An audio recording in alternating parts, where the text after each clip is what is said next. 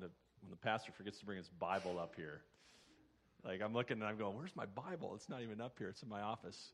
Fortunately, I print all the scripture out as I preach. So trust me, open your Bibles. You open your Bibles. Open it to Philippians chapter 1. We're going to look at four verses, but as the week went on, I was like, oh my goodness, there's just too much here. There's too many good things. So this is going to be a two-part message series on just living as a citizen of heaven. So we'll have the first two verses this week, and then in a couple of weeks after the mission trip, that stuff, we'll come back to the second part of this. You know, it's great to grow up in America. Like, if we're honest with ourselves, growing up in America is a really good thing. We have a lot of freedom that maybe other places don't have. Thank you. And so, at soccer games, you know, when we say the Pledge of Allegiance this year, as I'm at soccer game, every time we stand and we say the pledge, you put your hand over your heart and you say, you know what, I pledge allegiance to the flag to the United States of America. And this pledge is kind of this unifying thing that everyone's doing in the stadium.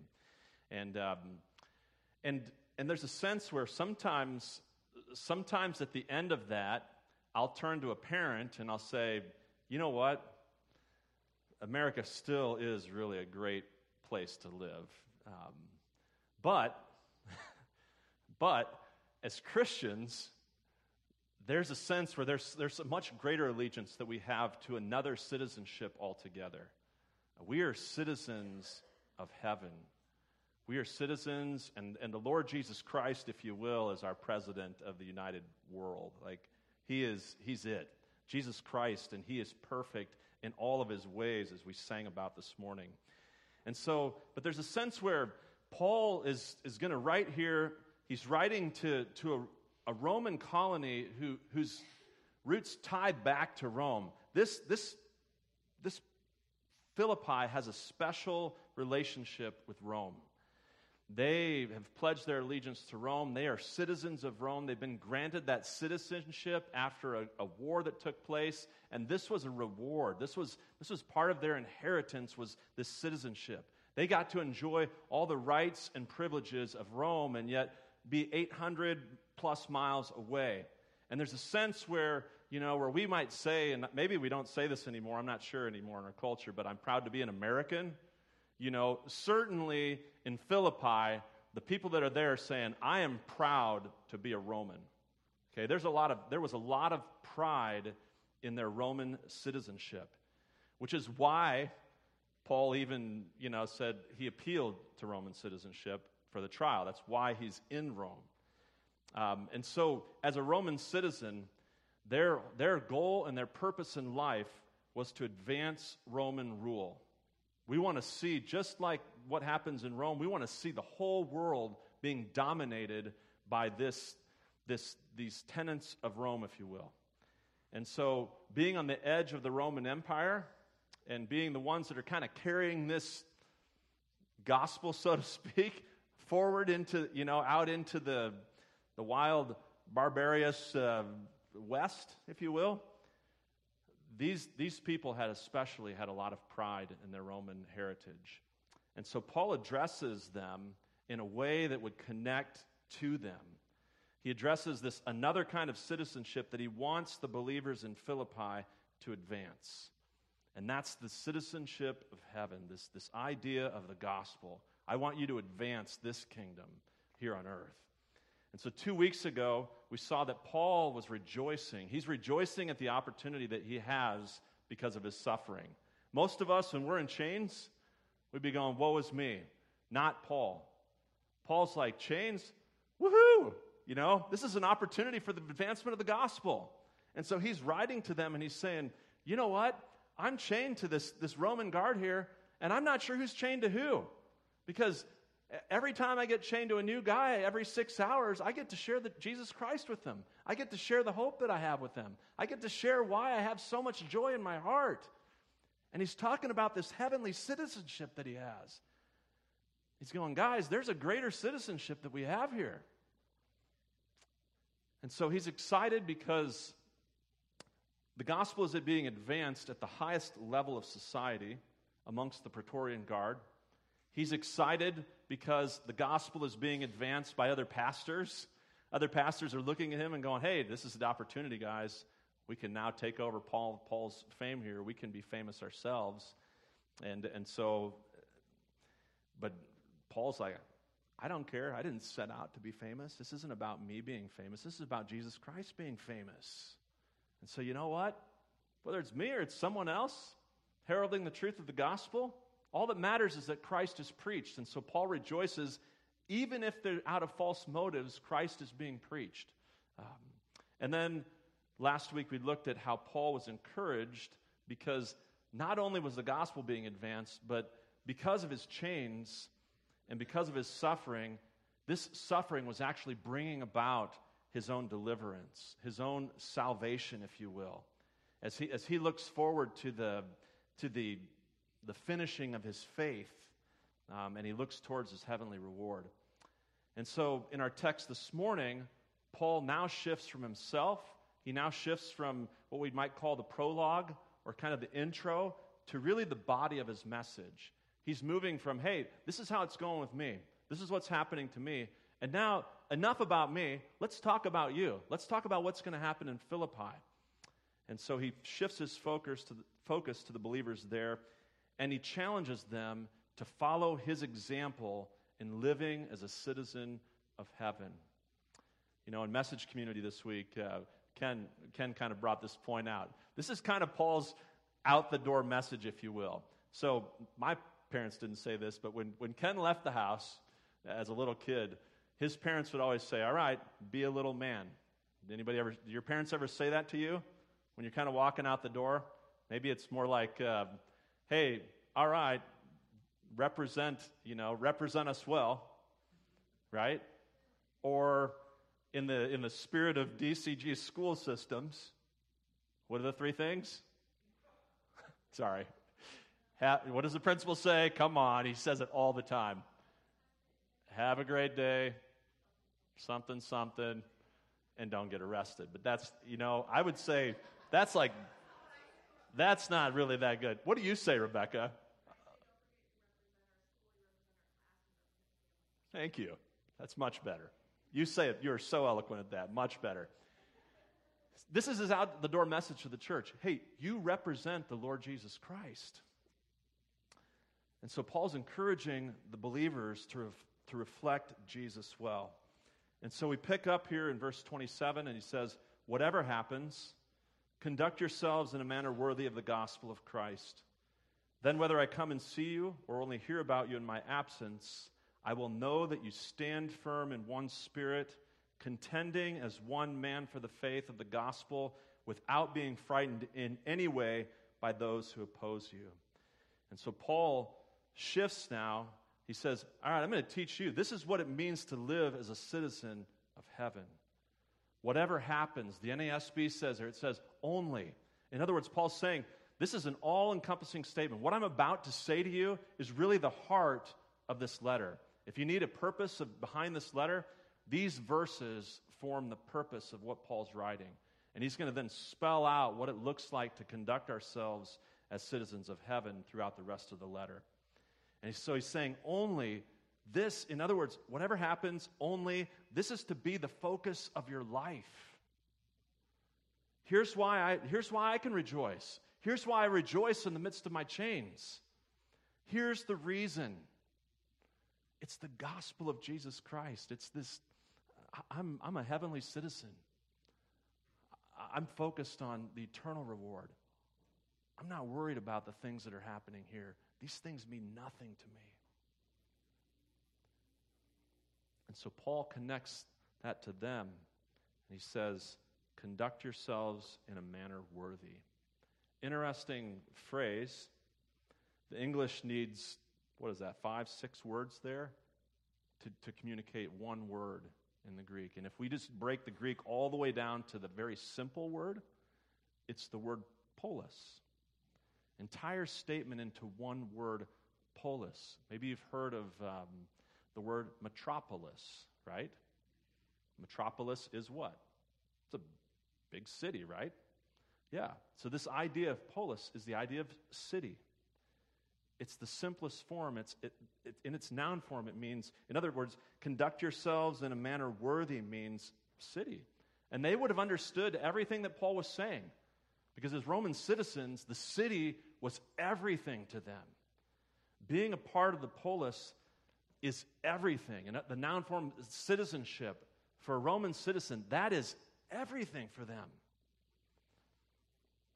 In the verb form, it's this idea, this phrase, to conduct oneself worthy as a citizen of the city-state. Now, in today's culture, doesn't mean a whole lot, does it? We can live in Grimes, and you can feel no attachment to it, right? In fact, what do we call Grimes? Thank you. We call it a bedroom community. Wow, what is it? If that doesn't say how much we really care about the community, I don't know what does. Yeah, we just sleep here. That's all that we really do here.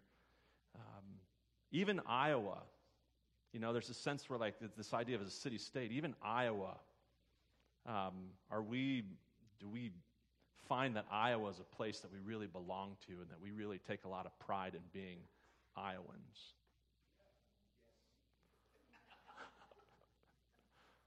Spoken like a true Iowan. Good job, Ryan. Well, it's not possible for the folks at Philippi to call Philippi a bedroom community. It's just not possible. The polis, the city, is life. Its laws are a part of their being. Its customs were something that they're proud of. This person knows all about the city, and they know practically everyone in it. And the polis, the city, would demand loyalty, and a person who loved the city would give it willingly. In fact, the city was the best thing in their life. Now, if we start to just think about that, and we begin then to look at the statement, conduct yourselves in a manner worthy of the gospel. In other words, whatever happens, conduct yourselves in a manner worthy of the gospel of Jesus Christ. And so if this meant everything to the Roman citizen, how much more should this gospel of Christ mean to them? It should be everything. It's their life.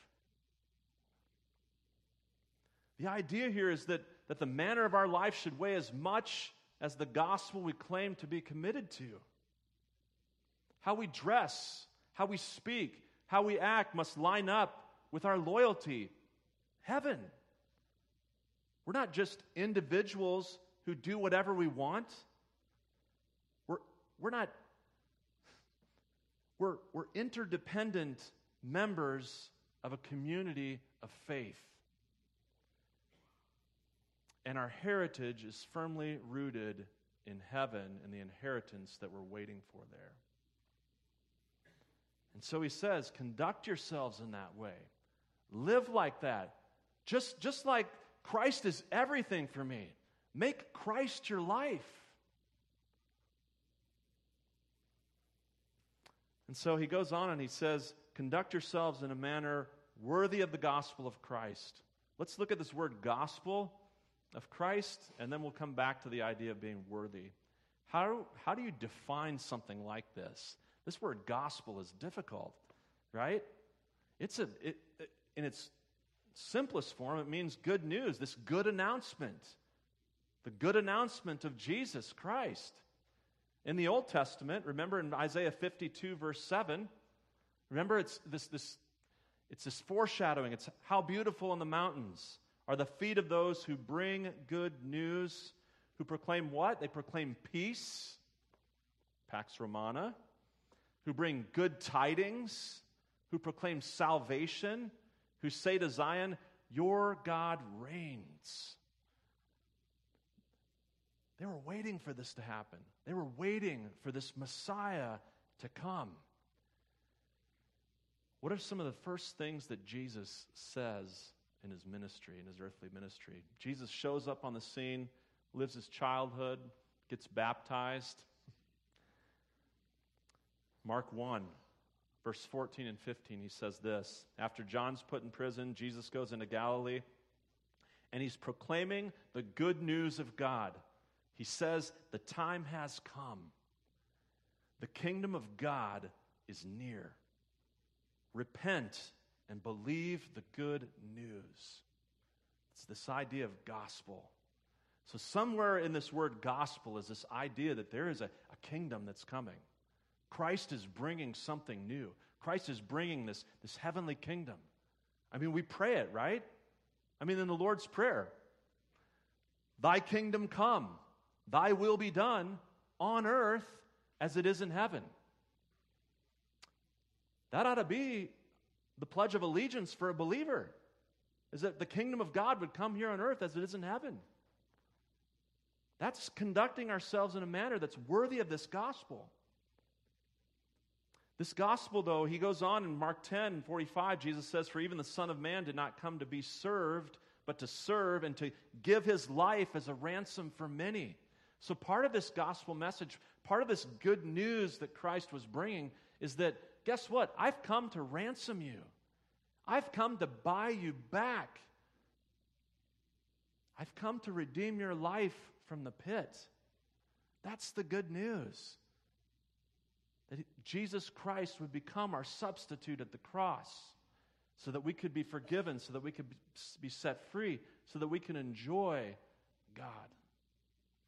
And of course, probably the most succinct description of gospel is in 1 Corinthians chapter 15, where Paul writes, now, brothers, I want to remind you of the gospel I preached to you, which you received, on which you have taken your stand.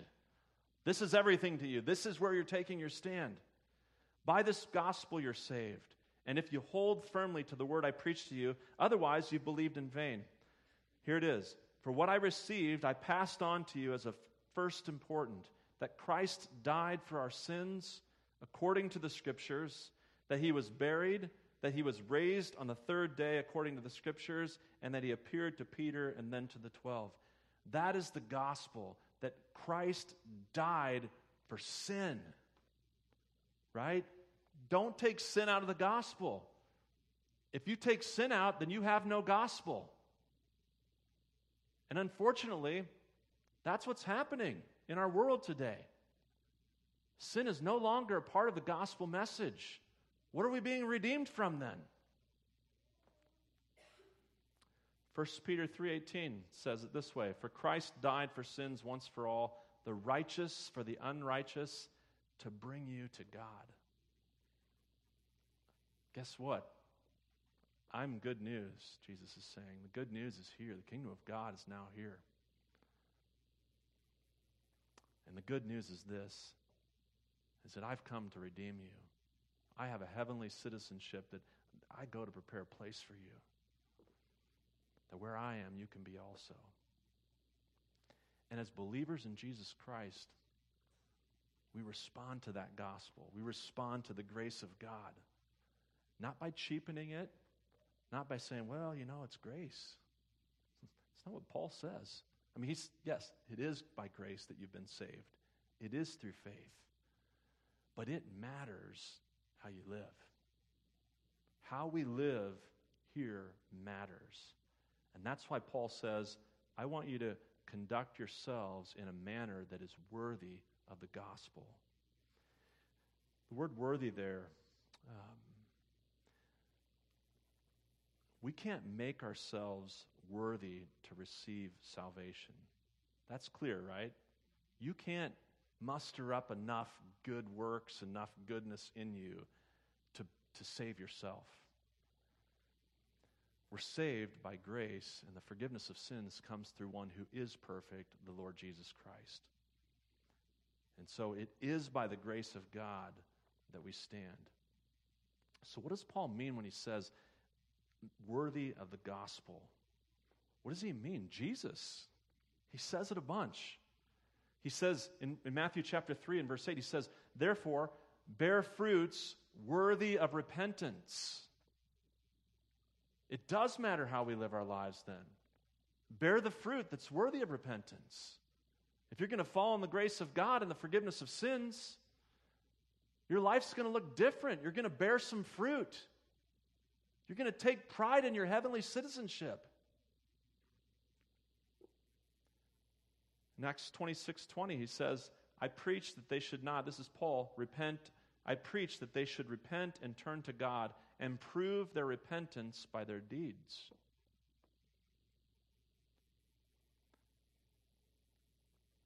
Or Jesus says it again in Matthew chapter 10. Anyone who loves his father or mother more than me is what? Is not worthy of me. Anyone who loves his son or daughter more than me is not worthy of me. And anyone who does not take his cross and follow me is not worthy of me. Does that sound like it just doesn't really matter how we live?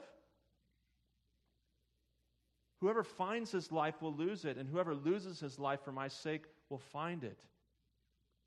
What's Jesus saying there? He's not saying, hate your father and mother. Say, you know, it's Father's Day. Just, you know, hey, don't worry about your fathers. He's not saying that. But he's saying that being worthy of Jesus is to value Jesus more than anything else in your life. To see Jesus as worthy, as worth a lot. Jesus is the most valuable thing in your life. And that's why Paul, you know, he said it last week. For me to live is Christ and to die is Christ. Christ is everything. But in this context, I think he's saying, Paul is saying that we're to live as if we're being watched. Right? Remember that people judge heaven by the conduct of its citizens. You see, we represent the gospel of Jesus Christ, and therefore we must live in a manner that's worthy. People are watching you. The city, if you will, is watching. They're watching to see how you live and how you conduct your life.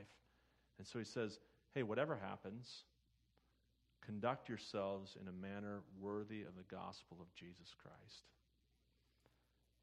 And after making that statement, Paul goes on and he describes how we live as Christian citizens here on earth. Look at the next statement there. In verse 27, he says, then, whether I come and see you or only hear about you in my absence, here's three things that I want you to see. I will know that, number one, you stand firm in one spirit. Number two, you're contending as one man for the faith of the gospel. And number three, as without being frightened in any way by those who oppose you. How do we live as citizens of heaven, at least according to this letter that Paul's writing? When you read this text, you see that it's pretty clear that there is a battle that's going on. We talk about this a lot as a church. In fact, there's an all-out war against Jesus and against his followers. Paul faced opposition everywhere he went. Everywhere he went. Now, why did Paul face opposition? Because he was preaching the gospel. Because he was living out his faith. Because Christ meant everything to him. He wasn't afraid to say the name of Jesus Christ in Philippi. In fact, those things got him put in prison. He's not afraid. In fact, he's looking forward to the time when he's going to stand before the emperor. He's like, I can't wait to name the name Jesus Christ. I can't wait to tell them what Christ has done and what he can do in their lives. I'm afraid that that's the difference between Paul and a lot of heaven's citizens. Paul is passionate about the Christ. He is going to speak the name of Jesus Christ.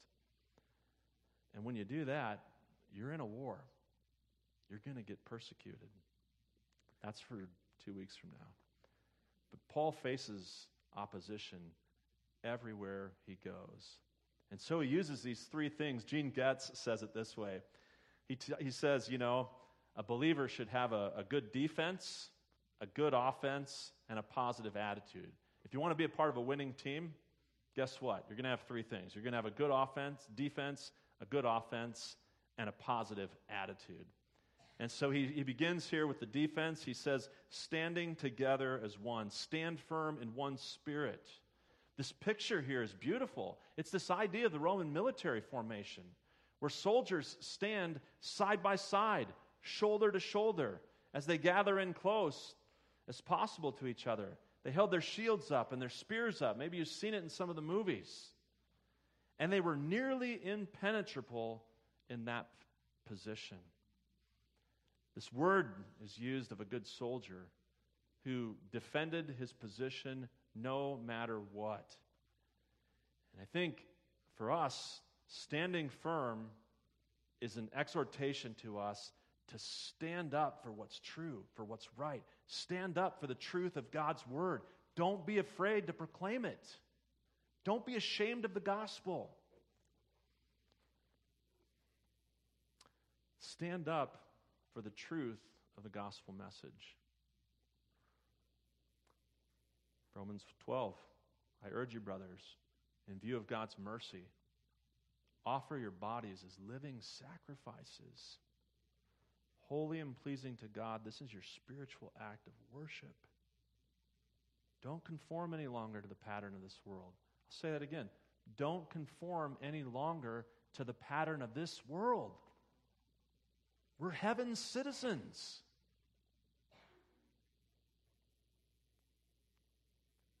In 1 John it says, don't love the world or anything in the world. If anyone loves the world, the love of the Father is not in him. For everything in the world, the cravings of sinful man, the lust of his eyes, the boasting of what he has and does, comes not from the Father, but from the world. The world and its desires pass away, but the man who does the will of God lives forever. It's a good verse. It's a good exhortation for us. What does it look like to stand firm in our culture? All right, I'll pick on the teenagers real quick.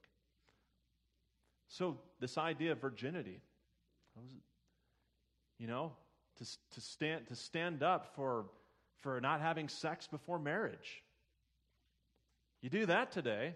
You stand up and you say, you know what, I'm a virgin, and I'm saving that for the person that I love, for the person that's going to marry me. What's going to happen to you? You're probably going to face a little bit of ridicule. You're going to be labeled a prude. They're going to make fun of you.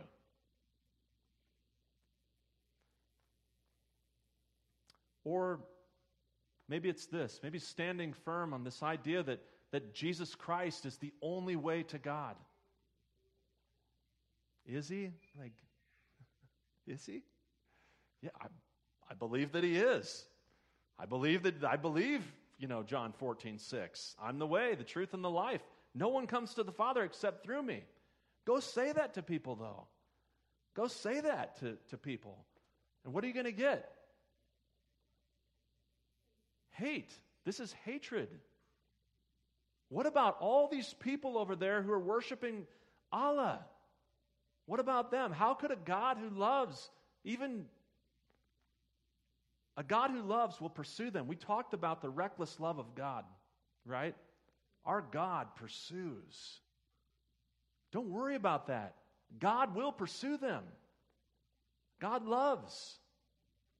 But Jesus Christ is the only way to God. He is the gate. He is the door. He said it himself in his word, and we hold firm to that. Don't back down off of it. The minute you do that, man, you open yourself up to all sorts of false teaching, all sorts of false ideas. And so he says here, he says, I want you to stand firm. As heaven's citizens, we are called to stand up for what is right. And not just to stand, but to live. Look at the next statement there. He says, striving together as one man. That's the new NIV. The old NIV says, contending as one man for the faith of the gospel. Striving together as one man. There's the offense, right? We're to aggressively advance the gospel of the Lord Jesus Christ. And notice, I don't want you to miss this idea of as one, right? Don't miss this beautiful unity that happens. Guess what? You don't have to advance the gospel by yourself. There's strength in numbers. There's strength when the church of Jesus Christ advances the gospel and the kingdom of God. He's saying, strive together as one man. Christian community is paramount. The church is important. It matters. It is not irrelevant.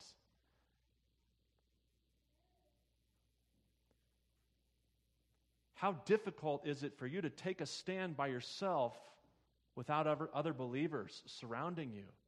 How difficult is it to live out the Christian life without the church, without being a part of the body of Christ? I remember back in Arkansas, I would just challenge people who, this one family never came to church. Their kids came to student ministry, and they're like, you know what, we think the church is broken, it's messed up, yada, yada, and so forth, and you know what, we're just going to read our Bibles here and do our thing here. And that's not how it works, folks. That's not, you are setting yourself up for failure. The church is important. The body of Christ is important. Community is important. Being a part of Christian community is important. You need the encouragement that comes. And I think you also need the boldness that can come from a body of believers coming together to proclaim the gospel.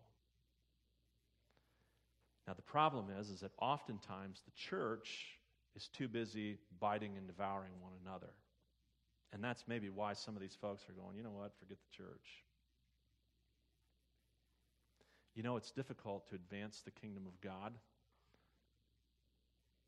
when this is happening, when the church is biting and devouring one another. Praise God, I don't see that here at Crossroads Community Church. Praise God. It takes a whole layer out where we can advance the kingdom. I think that the kingdom of God was advanced this last week at VBS. And there was a whole army of people that were advancing this kingdom. It was beautiful. Priscilla was worried. She didn't think anybody was going to show up. There wouldn't be any volunteers. She said, oh, just wait. Don't worry. The church will show up. Just give it time. And they showed up, didn't they? Amazing. Isn't it amazing? They just keep you like in suspense all the time. I don't know. Yeah. This aggressively advancing the gospel. Let me just speak real quick to this idea of blending in. This idea of kind of hunkering down, blending in, and just kind of waiting for the kingdom of God to come. You ever met people like that? Ever met believers like that? That are just watching what's happening out in the world? It's kind of the Y2K thing. Anyway, they're just kind of watching what's going on out in the world, and they're like, yep, see, it's getting closer. You know, the day of the Lord Jesus Christ is coming. We're watching for it. We'll watch from a distance. Yep, the government's going to fall, and everything's going to happen, and then the Lord Jesus Christ will come. And we just kind of huddle up in our own little Christian community here waiting for the return of Jesus Christ. That is not what Paul is saying here at all. Paul's saying as a church, as believers in Christ, hey, strive together as one man. Move this thing forward. Don't just stand firm. Yes, stand firm on the truth of God, but then advance this gospel. Take it to the nations. Don't just blend in. Live differently. Look like a citizen of heaven. Maybe the reason that we don't face persecution is because it's very easy for us to just kind of blend in. And guess what? If we just blend in, we won't face any persecution. That's the beauty of this society. But that's not what God's called us to do. He says, I want you to contend as one man for the faith of the gospel. And then he goes on here and he says, without being frightened in any way by those who oppose you. In other words, contend with a fearless faith. He's like, you know what, guys? I am not intimidated by Caesar. I'm not going to be intimidated by him. I'm not going to be ashamed. I'm not going to be disappointed. And I don't want you to be intimidated or disappointed either. Now, confrontation runs against being Iowa nice, doesn't it? It just runs in the face of it. It's so difficult for us to actually say things that might be hard for someone to hear. Man, I struggle with that. It's so much easier to just stand firm, to stand firm in what I believe. It's a lot easier to stand up here and to preach to you than it is to get in a conversation one-on-one and say, you know what? You're not living like a citizen of the kingdom of heaven. Why not? What's going on? We don't confront because we're afraid. We don't go to our neighbors to invite them to vacation Bible school because we don't want to be presumptuous and we don't want to think, oh, they might think we're not Christians, or whatever other excuses we might make. Oh, I don't want to offend them. Oh, I want to really ease into this thing, I don't have a good enough relationship yet to do this. He's saying, you know what? Press forward. Contend with a fearless faith. Don't be intimidated. Don't talk yourself out of it. Don't be intimidated by your own voice in your head or the voice of the enemy in your head.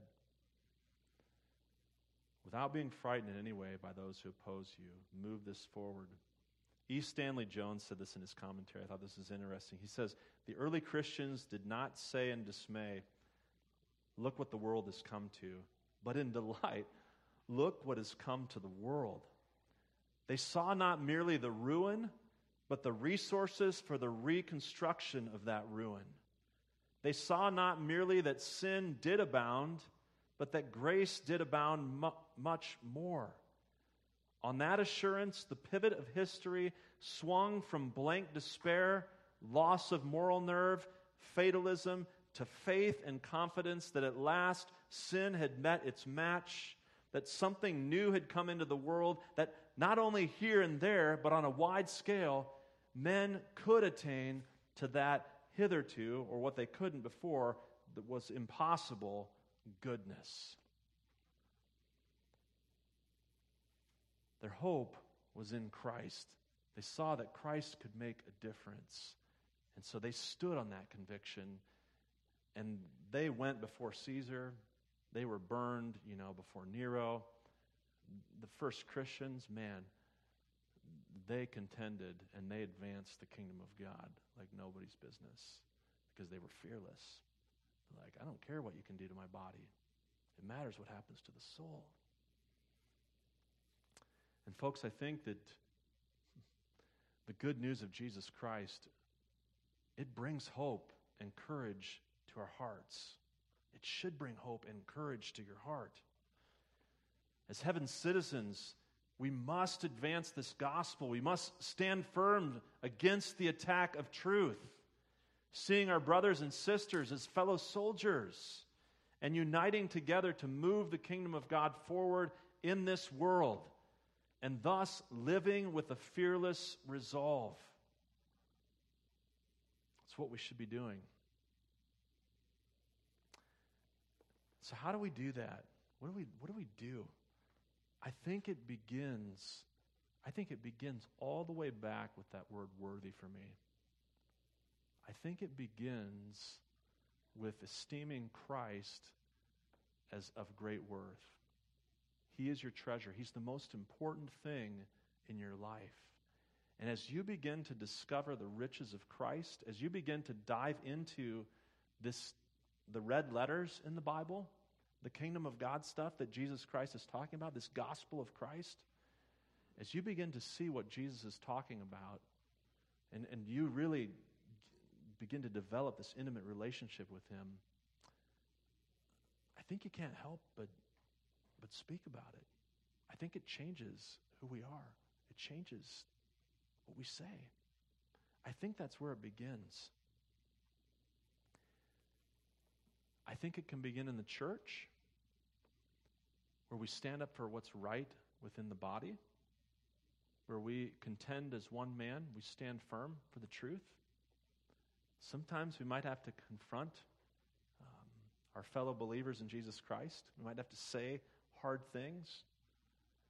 If we can do that within the church, where we're all friends in a body and we should like each other and love each other, I think it begins to give us a boldness and a courage then to step out of these doors and start to make a difference in our schools and start to make a difference in this polis, in this city.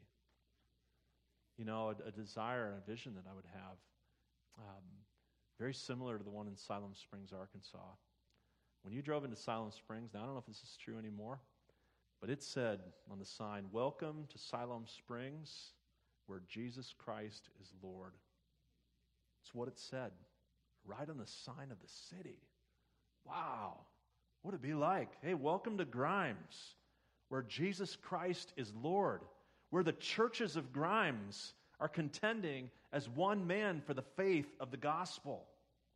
What would that be like? We began several years ago praying for that. We need to be praying again for that to happen. It can happen. God can move. Be confident. Trust Him. Let's pray. Father, we thank you, God, for your word. Lord, it's challenging, this word. This particular text, God, is really challenging to my own heart. Father, as I try to navigate grace and right living, God, I find it challenging. I just find this text challenging, God. And I pray, God, you continue to give insight and wisdom, God, as we live this out, as we chew on it this week. God, I pray that you'd give each person just a real clear picture, God, of what this looks like in their lives. Father, we want to be a people who live like citizens of heaven, God, where this earth is not so important, all-encompassing, God. And so, God, begin to give us a glimpse again, God, as we read your word, of what this kingdom will be like. Give us an excitement, God, and a joy that we could rejoice in it and think long-term and see, God, what it's going to be. And then, God, to act on it, to live in a way, God, that's worthy of that citizenship that we possess as believers. Father, thank you. Speak to us now as we sing. And it's in Jesus' name that we pray.